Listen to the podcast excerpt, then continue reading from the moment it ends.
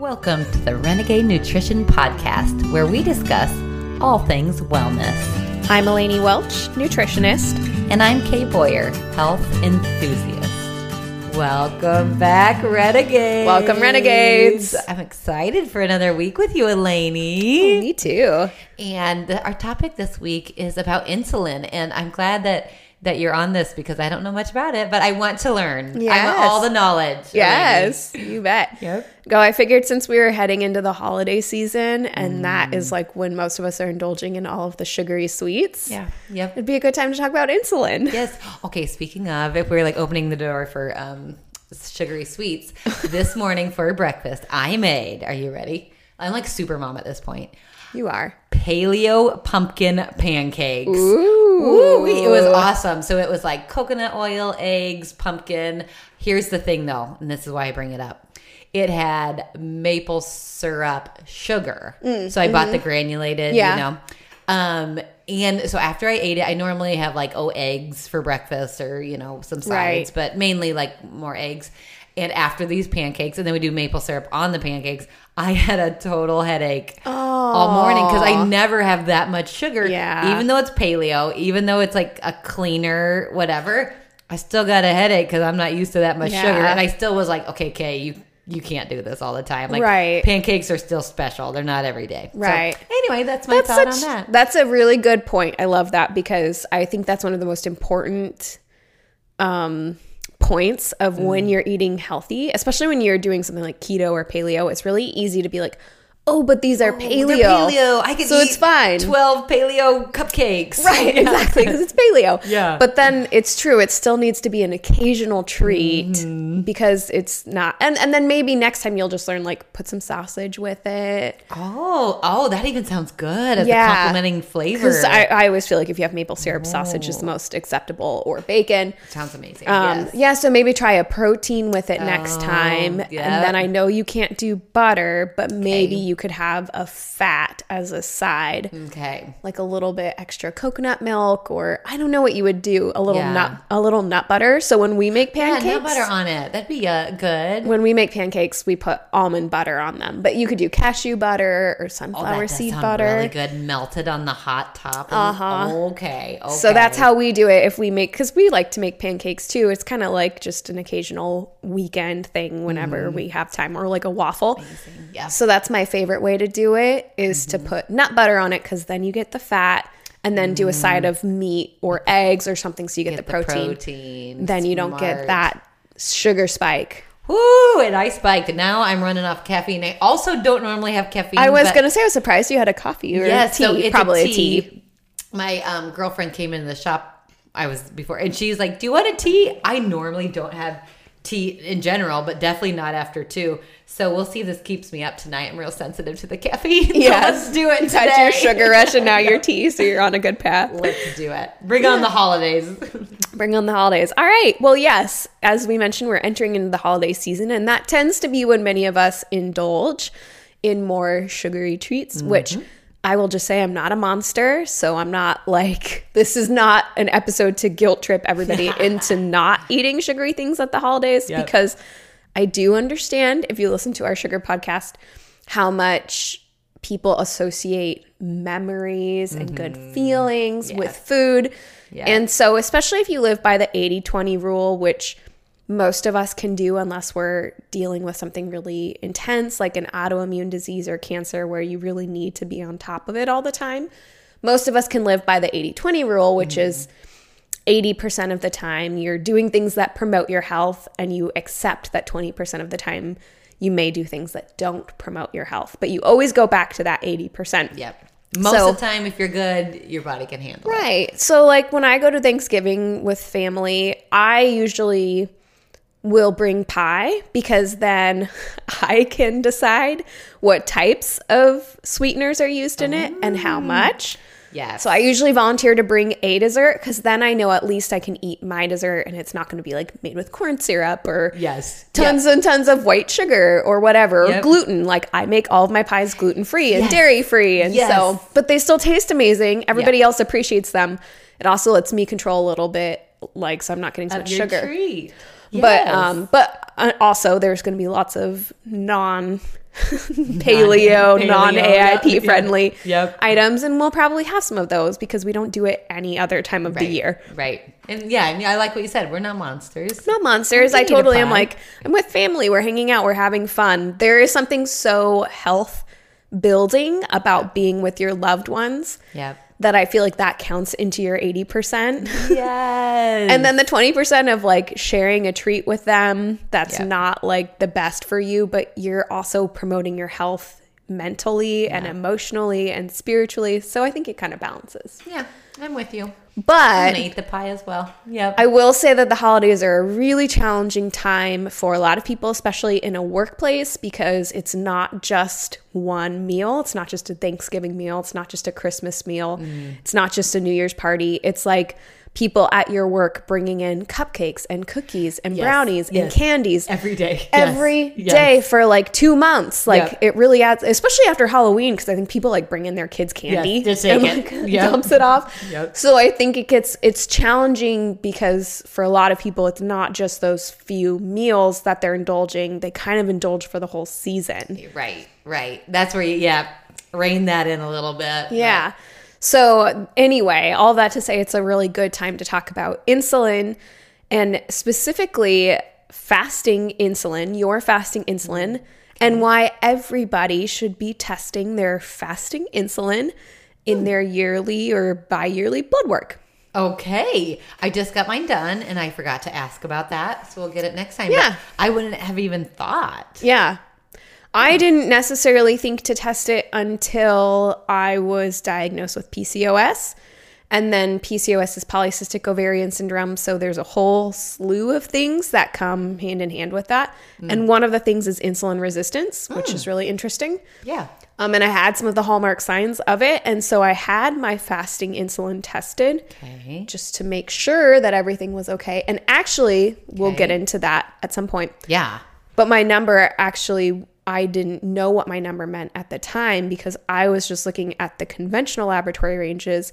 Whereas when I was doing research for this podcast, I learned what the actual optimal ranges are, and that totally changed my interpretation of my oh, results. Oh, right. There's a big difference between like you're surviving or that you're thriving idea. Like, Exactly. optimal versus just like, oh, you're not dead. This Yeah, is your number. right. You're normal. Right. But I want to thrive. Yeah, so we'll talk about that. I won't get into it yet. We'll get there. Ooh.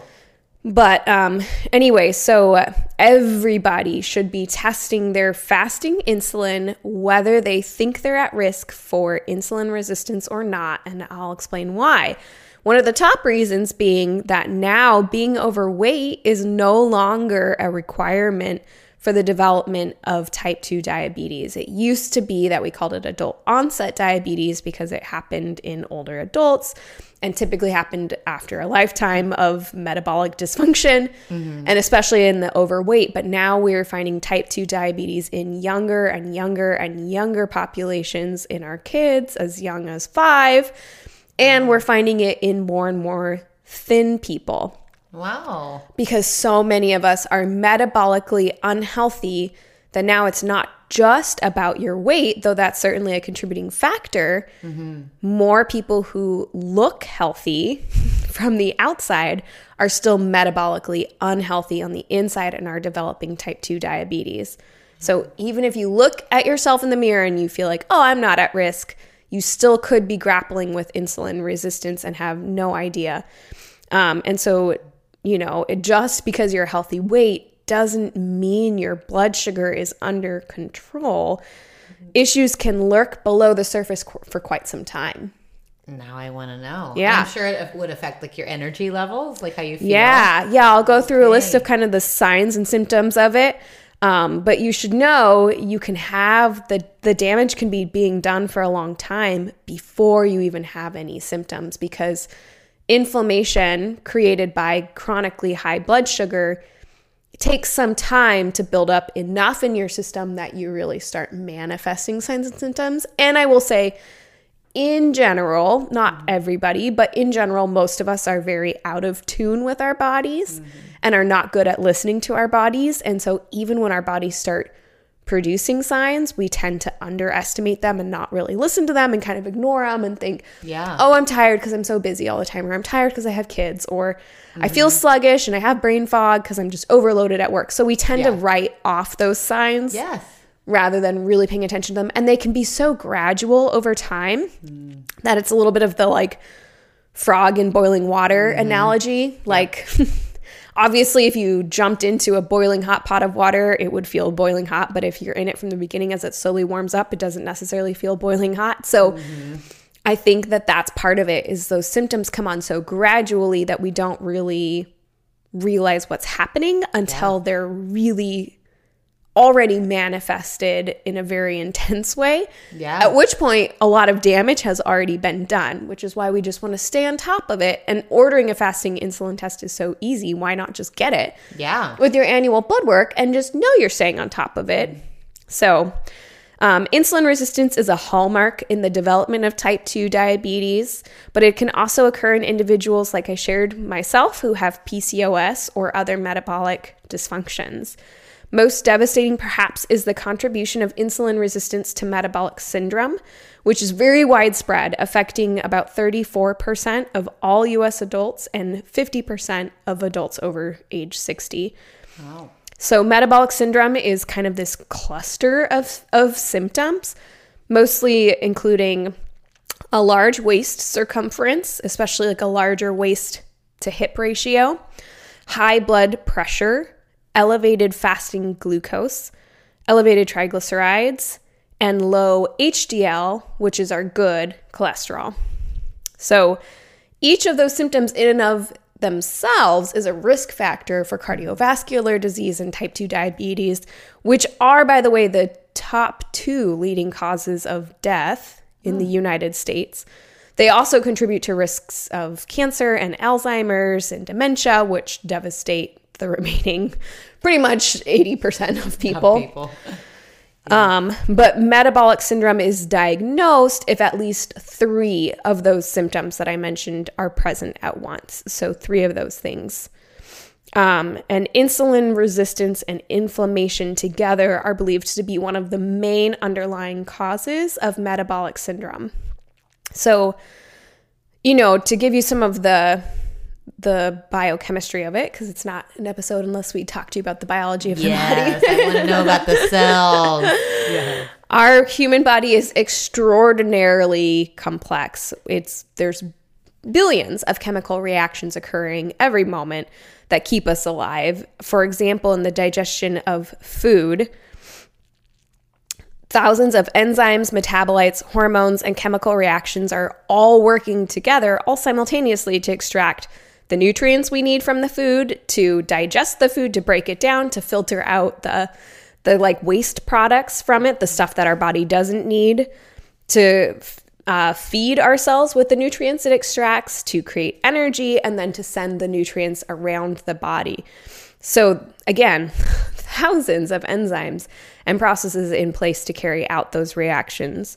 And that brings us to the complex topic that is sadly underestimated by most doctors, not because they're choosing to be ignorant about it, just because they haven't been trained in the importance of it.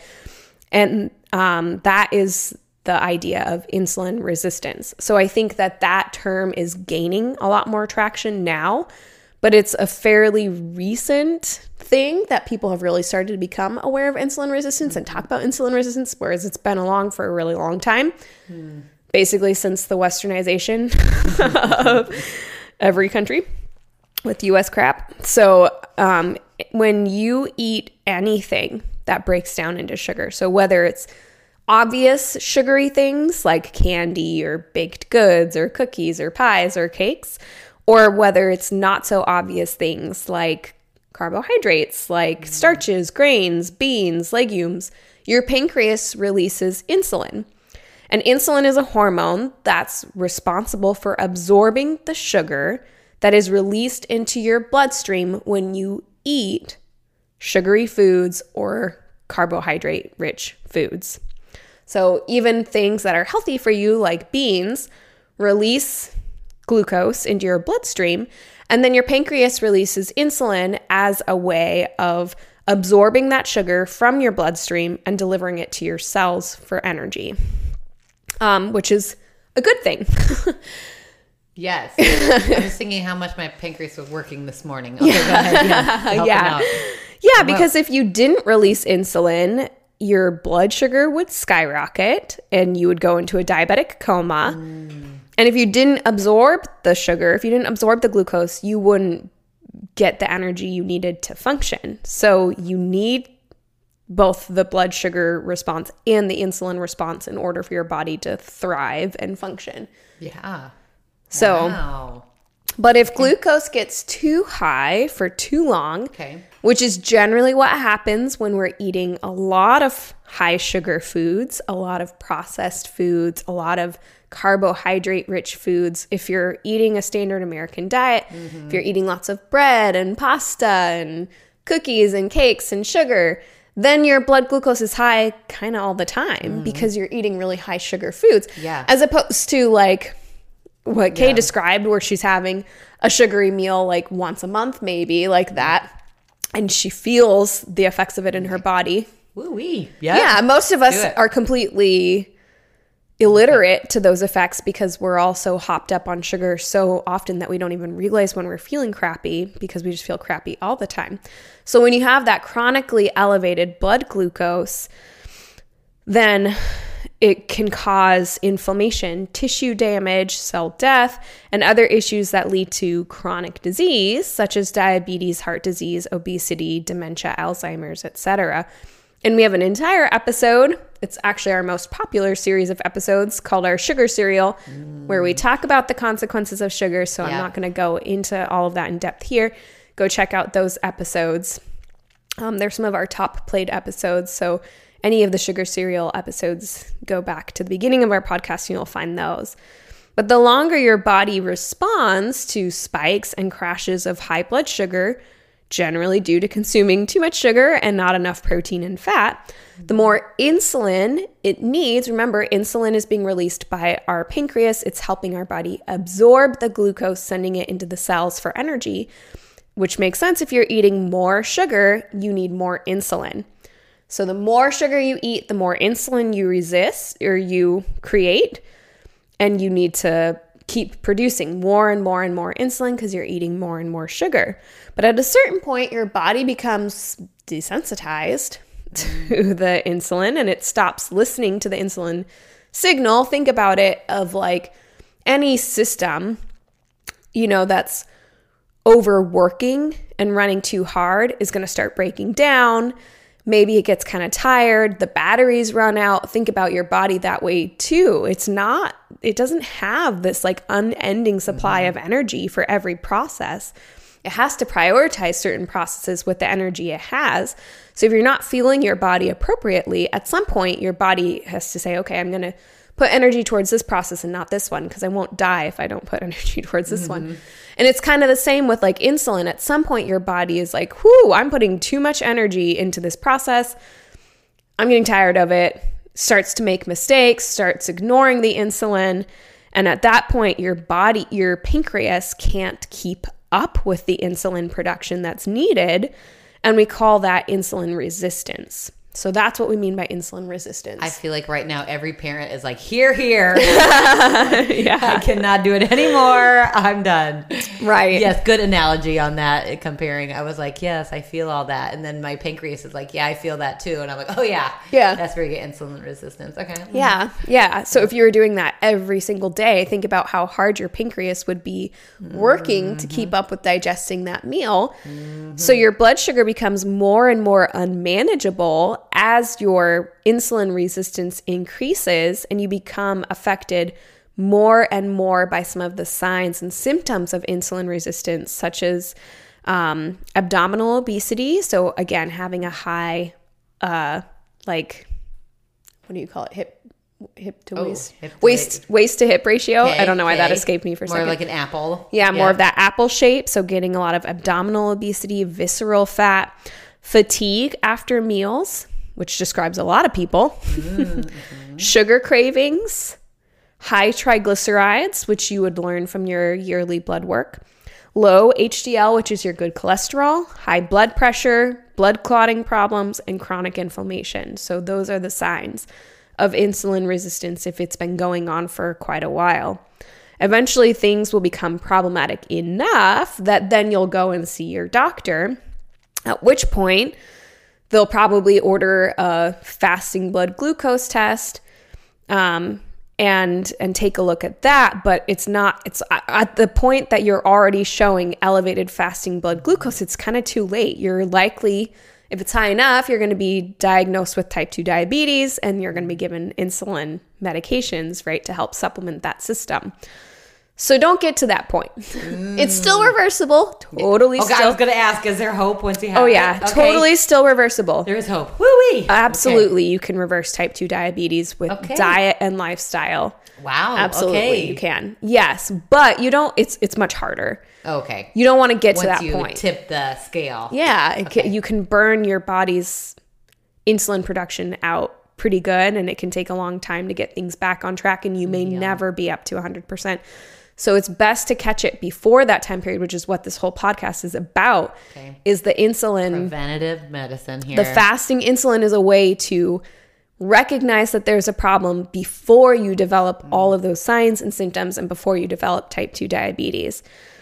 So uh, for most of us, a fasting insulin test is not something our doctor orders with our annual blood work, but you can request it. And I can't imagine a lot of doctors would question it super hard because I think it's becoming more and more common, especially with insulin resistance and again the popularity yeah. of yeah. that phrase. Yeah. Um, so a fasting insulin test is a measure of your insulin levels at baseline. Because you are fasting, so you've not eaten for eight hours or more, mm-hmm. the levels are unaffected by a recent meal, which is important because now that you understand how insulin works, you know, mm-hmm. If Kay came in to her doctor and ordered that test and had just eaten pumpkin pancakes, her insulin would be really high yep. because her body is releasing a lot of insulin. My blood is syrup yeah, Yeah, yeah, yeah. Her body is releasing insulin to absorb that meal. Mm-hmm, so a mm-hmm. non-fasting insulin test is meaningless because everybody's body Mm-hmm. depending on how much sugar was in the meal, depending on how their body personally responds to sugar, which is very different for every person. Yes. There is no there is no like one size fits all. one size yeah. fits all. Everybody responds to sugar, carbohydrates differently. So, fasting insulin is the only way to really get a picture of what baseline values are and should be. I, am so curious what yours were. oh yeah, I'll number? get into it. You'll get there. Okay, I'm curious. Okay, go ahead. I'm just keeping you all hooked to Ooh, the end. I'm in. I'm in. Yeah. Um, so I have uh, for those of you who get blood work done and your doctor tells you it doesn't matter if it's fasting or not, always do fasting. I have never, ever, I've had, like, I've never understood it. I've had patients come in, they show me their blood glucose, and then I ask them if it was fasting, and they're like, "Oh, my doctor said it didn't matter." And I'm like, "It absolutely matters because there's glucose. Your your food your makes food glucose. glucose. They would immediately respond with that, right?" I'm like, That's "I don't know what your levels are. I just know that whatever you ate gave you a blood glucose of 110." Like, yes, Okay, then I wonder why when you're pregnant you have to do that big glass of like orange juice or orange Kool Aid that tastes like pure sugar. yeah, like the is. glucose drink. It's literally so a glucose drink. I wonder why they pour that much in to spike your glucose. I, I think they more see how fast your body responds to the glucose, oh, and so get it out of you. Yeah, they're doing oh. a specific like measured glucose amount, mm. so they see how much it raises your blood sugar. But then what's important is the rate at which your body clears clears it. So if your body's taking a really long time to clear it, then that's a good sign that you have some insulin resistance because your insulin is not being effective at removing the blood oh, glucose. I get it. I get it. Okay, and not to mention the artificial dyes in that. We're not going to talk about that. We're to move on. Yeah. My oh, um, midwife had said too at some point, like you can replace the that drink with grape juice. Thank you, thank you. There's looks like something like on a superhero show that yeah. would like make him have superpowers, like it, right. glows in the dark. Okay. Yeah, yeah, it's like radioactive. Yeah, radioactive. Yeah, no, you can you. replace that with grape juice. You just you have to work with somebody who's willing to work with you on that. But a lot yes. of midwives, if you're doing care with a midwife, they they offer that as an option. Oh, I would have liked that. Is uh, grape juice disgusting? Okay. Yeah, I, I've heard terrible things. Yeah. Um. So Again, fasting insulin detects insulin resistance long before a fasting blood glucose test does. Because remember, your fasting blood glucose is going to become elevated once your body is already becoming resistant to insulin. Mm-hmm. So, testing your fasting insulin is a much faster way to detect that problem rather than waiting for it to get to the point where your blood glucose becomes elevated. Mm-hmm. So you can get a hemoglobin A1C. That's the best way to see what your glucose has been doing over the last few months. So that takes basically, if you just order a fasting blood glucose, it's kind of a picture of a point in time, whereas hemoglobin A1C is several months worth of data. So it tells you how your body has been responding to glucose. So once that number is high and elevated to indicate diabetes, you've been insulin resistant for a long time. Okay. Mm-hmm. And you already have tons of inflammation built up in your body, and you're already on your way to heart disease and Alzheimer's and dementia and cancer and all of those scary things. And this episode is not to scare you, it's just to say, to wake you up. Yeah, kind of wake you up and like, better. there's kind of just a better way in general way. to do it. Just do yes. the fasting insulin, catch the problem before it becomes a bigger problem. Yes. So it detects a problem with your if you have insulin resistance, it can detect how severe, how far along you are, while that issue can still be reversed using just nutrition, diet, and lifestyle intervention. So it saves you from having to go down the road of taking medications. Um, but for some reason, it's fasting insulin is not really included in routine blood work. Mm-hmm. Again, because most doctors aren't trained on why they need to order it. Um, instead, doctors have been trained to measure our fasting blood glucose, which, again, as we've already said, that at that point it's too late. Once your fasting blood glucose is elevated, it's a sign that things have been wrong with your insulin production for some time. Um, and typically, a doctor won't express concern until fasting blood sugar levels reach 110 milligrams per deciliter, which is way too high. Okay. Way too high. But that's kind of the standard, like, well, you're fine as long as they're below that.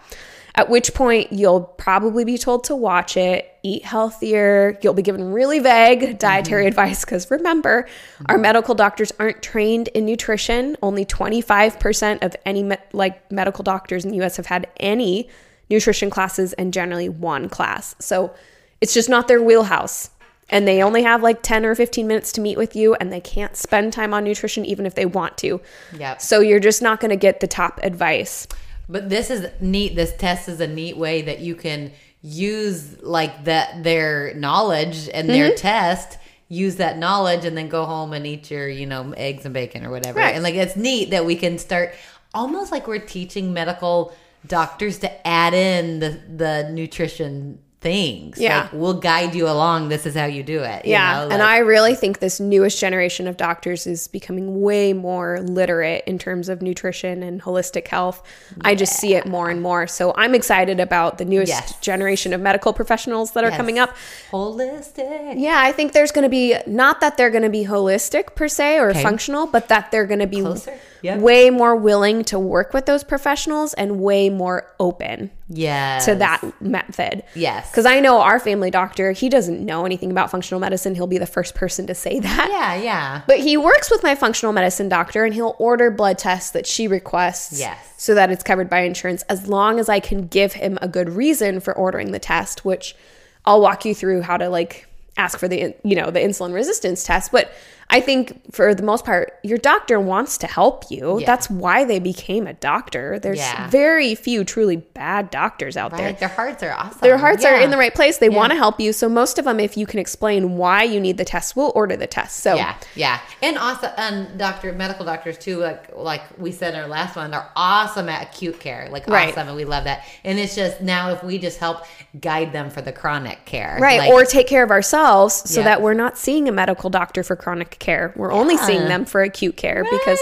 really we shouldn't have to be right. in the hospitals, in the doctor's offices with chronic issues because it's so yeah. preventable with yeah. diet and lifestyle Makes that it really sense. shouldn't be an issue. But we'll get there. Yeah, we'll get there. I love it. One podcast at a time. Yeah. Hey there, Renegades. Elanie here, briefly interrupting this episode of the Renegade Nutrition podcast. I wanted to highlight a company that Kay and I have recently discovered that we love, and that company is Bulletproof. Bulletproof sells high quality nutritional supplements, and every product that Kay and I have tried from them personally, we have found to be excellent. It's important when you choose a supplement that it contain the bioactive forms in order for it to be effective, and Bulletproof has just the right forms in just the right amounts. Right now, if you go to bulletproof.com and use the code Renegade15 at checkout, you can receive 15% off your order. That's Renegade, R E N E G A D E 15. Use that code at checkout to get 15% off, and we'll earn a small commission too. Thanks for your support. All right, back to this week's episode of the Renegade Nutrition Podcast. So at that point, you know, if your blood sugar reaches 110 milligrams per deciliter, which again is way too high, Okay, then your doctor may order follow up blood work in the next like three to six months to keep an eye on it. But again, that patient is already insulin resistant at that point and on the fast track to type 2 diabetes and the basic dietary advice of eating sugar free won't cut it because it doesn't matter at that point. They could be eating really healthy and their body is insulin resistant and it just can't handle any mm. amount of blood sugar. Mm. So, a patient is diagnosed with diabetes once blood sugar reaches 126 milligrams per deciliter, mm. which is pretty much inevitable as long as the patient keeps eating sugar and carbs, which they may do if they don't understand the dietary importance of not doing that, because their body just can't keep up with the glucose intake anymore. Um, so for reference, I recommend a fasting glucose between somewhere somewhere between 75 to 90 milligrams per deciliter, ideally in the 80s. Whereas the cutoff for people to actually do something about it in the medical world is 110. So that's really high. So it's problematic that most patients aren't even aware that there's a cause for concern until they're at 110 milligrams per deciliter, because then they're very insulin resistant at that point. They're going to have a very hard time managing that, even doing all the right things. So the point I'm trying to make is that a fasting glucose test detects insulin resistance too late you're already on the path to diabetes at that point that that number is becoming alarming. Fasting insulin, on the other hand, rises long before fasting blood glucose. So a patient can have a normal fasting blood glucose, say 85 milligrams per deciliter, and a high fasting insulin, say 20 milligrams per deciliter which means that their pancreas is working extra hard to pump out enough insulin to keep their blood glucose stable and in the desirable range. So their blood glucose is still in the desirable range, but we have an indicator that their body is having to work really hard to accomplish that. And for now, their blood glucose levels are fine, but they can't keep up that pace for forever. It's going to wear out at which point their blood glucose will begin to rise. So, without making any dietary or lifestyle changes, their fasting glucose gets higher and higher and higher, and it becomes harder and harder to keep up with it. And by the time they start making changes, it's almost too late because the damage has already been done. So we really have to be our own advocates when it comes to our health. I think we just have promoted that a lot on this show. Again, work with your doctor, educate them if they don't understand something, don't get frustrated, they're not trained in it. But I think the more we can be our own advocate, and if a doctor is not willing to listen to your concerns, find a new doctor. It's not that hard. Right. There's lots of great doctors out there. So Yes. Um, conventional medicine and insurance limits the lab tests that doctors routinely order for patients. And so they're not going to order something new without having a good reason to do it. So you'll just need to get comfortable asking your doctor to order tests for you that aren't considered routine, like a fasting insulin. So if the doctor agrees to order a fasting insulin test for you, please note that the reference ranges given on a standard lab report of less than 25 milliliters per or milliliters IU B gosh eh, Anyway. Ah, less than 25 Okay. Okay. less than 25 we'll just say that per mil Okay. are way too high way too high so Even that that's too high. that Okay. number represents the average the average not healthy 25 per mil represents the average fasting insulin levels of the population of adults in the US, but it does not consider the fact that only 12% of the US population is metabolically healthy. So we took a number that represents the average of an unhealthy population, and then we said, okay, that's the cap for where healthy insulin should be. It's not just for reference. Forehead slap. Oh. oh. So this number is far from ideal. Ooh, it's just what's I spilled my tea. okay? No, I'm okay. I'm okay. Kay just got attacked by her microphone. I'm sorry. This is what caffeine does to me. When I know. I got excited. Sugar, about she had pancakes Yeah, and she's yeah, drinking tea, and now she's like being attacked by electronics. dropping bikes. Sorry that insulin Drop the number was- mic. it was astonishing. This is good. good. Get it together, Patty. Okay, I got it. I'm yours. I'm yours. Keep talking. So that number of 25 per mil is far from ideal. It's just what's average for our very unhealthy US population. So instead, we should be asking what fasting insulin levels are optimal for preventing insulin resistance and diabetes, which generates a much smaller range. So, metabolic health experts agree that fasting insulin is considered healthy if it's between two to five. Okay, so between a two to five Ooh-wee. per mil, as opposed to 25. Yeah, that's a huge discrepancy of Right. number. That's a brain. Yep. Okay. And anything above 10 mil is concerning. Anything above 15 mil is significantly elevated, which is remarkably lower than the just less than. As long as you're less than 25, they don't have any concern, but you could be at like 24 and they're like, oh, it's fine, right? You're like, eeg. Right, Like way higher than the two to five. right. Okay. So I have PCOS again, which I mentioned affects can it can cause insulin resistance just because it has a lot of metabolic effects, some outside of the control. Um, and my fasting insulin, so I ordered a fasting insulin test. okay. I looked at the 25 mils and thought, oh, I'm fine because nobody had educated me on what the number actually should be. And my doctor didn't know because he doesn't normally even order that test. So mine was 10.4. So, which is high. That's the above 10 is concerning, right? But I didn't know. So I ordered that test like a year ago. And then it wasn't until I was preparing for this podcast that I was I went back and actually looked at that number again and realized, oh, that fasting insulin was really high. I didn't know. I thought it was fine. I saw You thought it was low. Yeah. You were like, oh, 25. yeah, know, it just has to be less than 25 and mine's 10. So I'm I like, thought that was half, great. yo. Yeah. Fortunately, Whoa. I still felt like I was having issues with insulin resistance. And so I still continued to take all the necessary steps Okay. nutritionally and lifestyle and with supplements to help combat it. Even though I didn't have any reason to think I had an issue, I was like, well, I still feel, Feel like. it. yes, yes, yes. Trust your instinct. Yeah. Yes. So I still did all the right things to help it, but I am astonished that I went that long without knowing that that number was actually in the alarm range. Wow. So um, Have you have you tested since that like a, a year? I haven't. No, because I literally I thought it was a no oh, concern. Oh, until you're right. Until you just found out, like, Right. today or yesterday, researching this. Yeah, so I was like, oh, I'm doing oh. everything very preventatively now to make sure because I know PCOS can cause that. So even though I don't think I have a problem right now, I know it could happen at any time. So I'm just going to do all the right things Yeah, anyway. smart.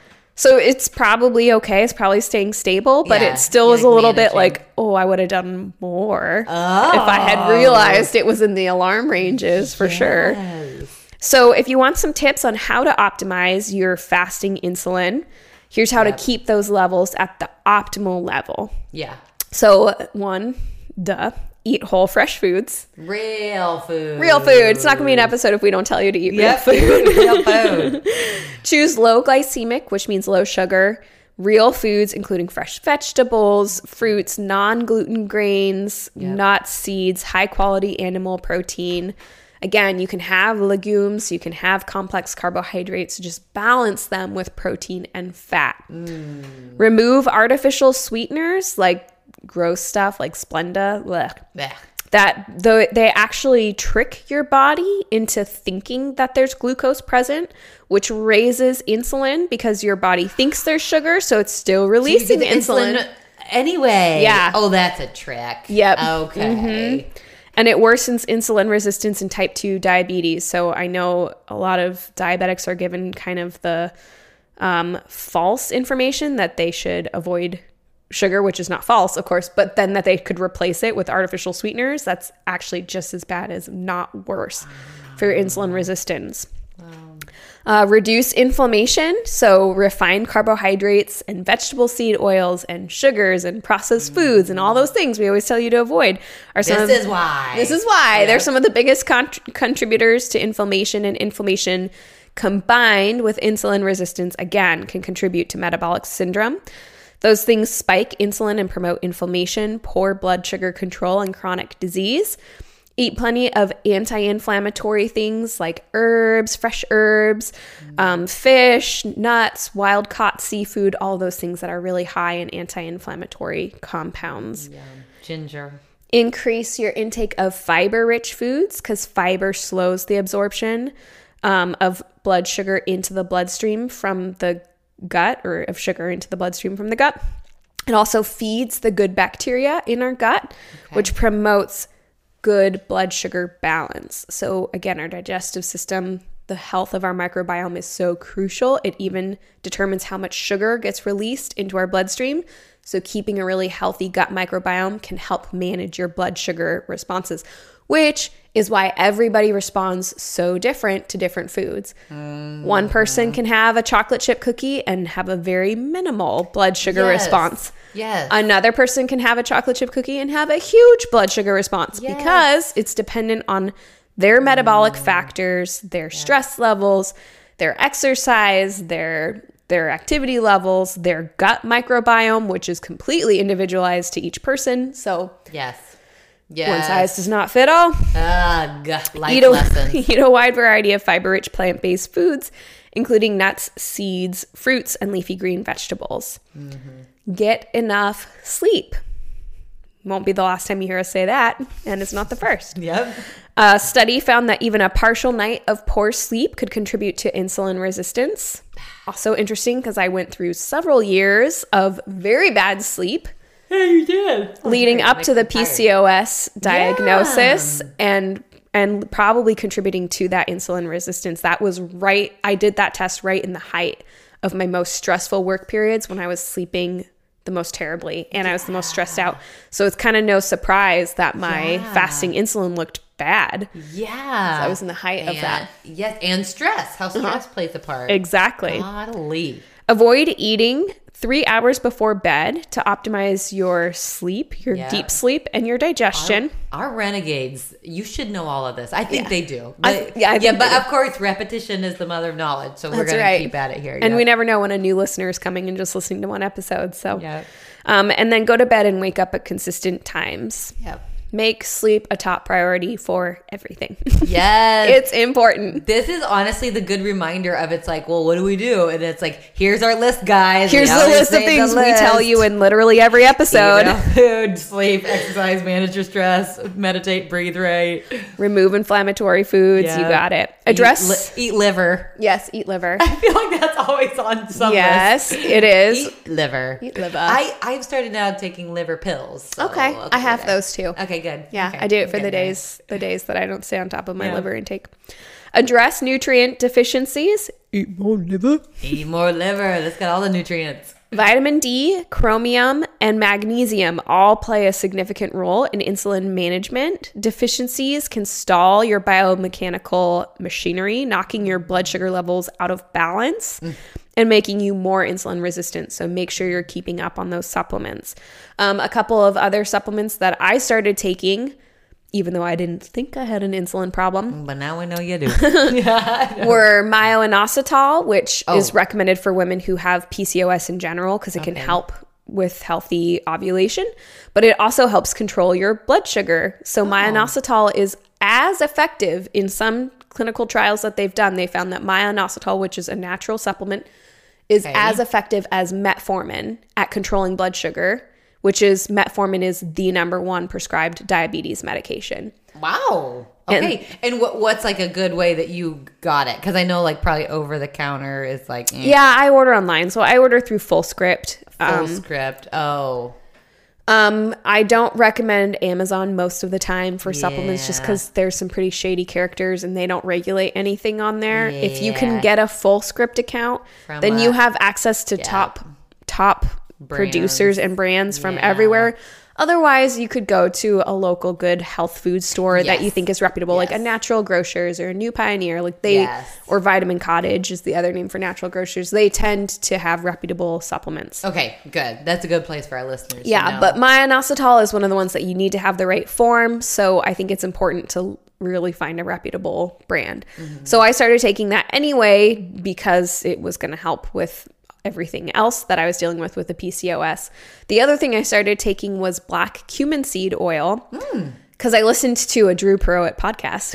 love his podcast. talking all about black cumin seed oil Oh. and one of the like top superfoods that it is. And they said again, it was one of the most effective things at managing blood sugar control, even as effective as metformin. Wow. So I feel like with those things combined, especially if you combine them with metformin.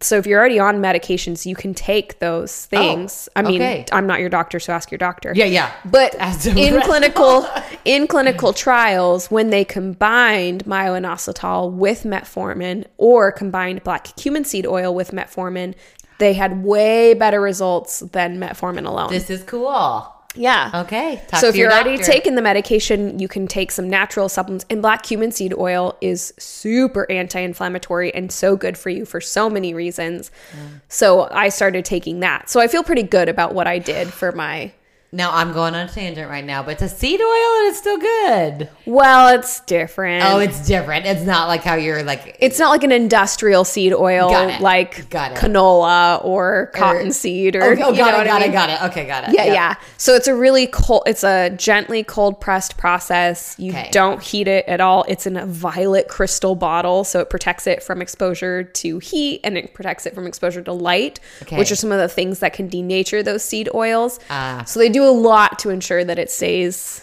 in its natural state and beautiful and pure. Okay, good, good, good. And then I just mix it with water and drink it straight. It was interesting listening to the podcast because she talked about how awful it tastes. I thought it tasted totally fine. It just Hmm. tastes like a little bit kind of spicy, black licoricey, like Ooh, and I don't like black licorice. Okay, I which maybe is why some. She said some people hate it, Yes. some people like think it's fine. like the cilantro taste buds. Like Yeah. I have the ones that are, it tastes like soap. Yeah. I can't have it. Okay. I thought it was I thought it was totally fine. So I was like, what's she talking about? She made it sound like it was like unpalatable and you were gonna have to work to take it. and you're like, oh, I was like so oh. prepared for something bad and I'm like, this tastes fine. And my husband was fine with it too. I started having him take it too. funny. Um, so again, and address those nutrient deficiencies. Take things like black cumin seed oil, myoinositol. Those things can help manage your blood sugar, especially if you don't have full blown insulin resistance yet. Incorporate physical movement. Surprise! Yep. Exercise might be the most potent medicine to manage blood sugar and increase insulin sensitivity. Even just walking after meals can drastically lower your blood sugar response. Um, and a, co- a combination of high intensity interval training or HIIT exercises and flexibility exercises like yoga are really great ways to stabilize your blood sugar and insulin production. Um, find ways to lower your stress.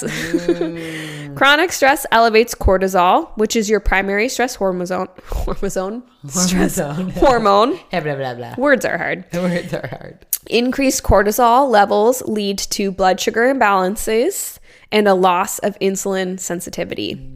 You can't eliminate stress, obviously, it's going to happen. Life. But you can reduce its impact in your life by doing things like meditation and mm-hmm. prayer and yoga and going for walks. Community. Community, Yes. exactly. Finding a therapist, doing all of those Finding good things. purpose. Exactly. Living your purpose. Yeah, deep deep Dharma. breathing, breath work, that can be a really great way to reduce stress. We've had lots of episodes that talk about that, so I won't get into it here, but again, all of those things very preventative. Important. It's important. Eat whole, fresh foods, remove artificial sweeteners, reduce Mm-hmm. inflammation and remove refined carbohydrates and vegetable seed oils, increase fiber rich foods, so eat more veggies, get enough sleep, address nutrient deficiencies, incorporate physical movement, and find ways to lower your stress. Those are the best ways to manage your blood sugar and to reduce the impacts of insulin resistance and reverse it.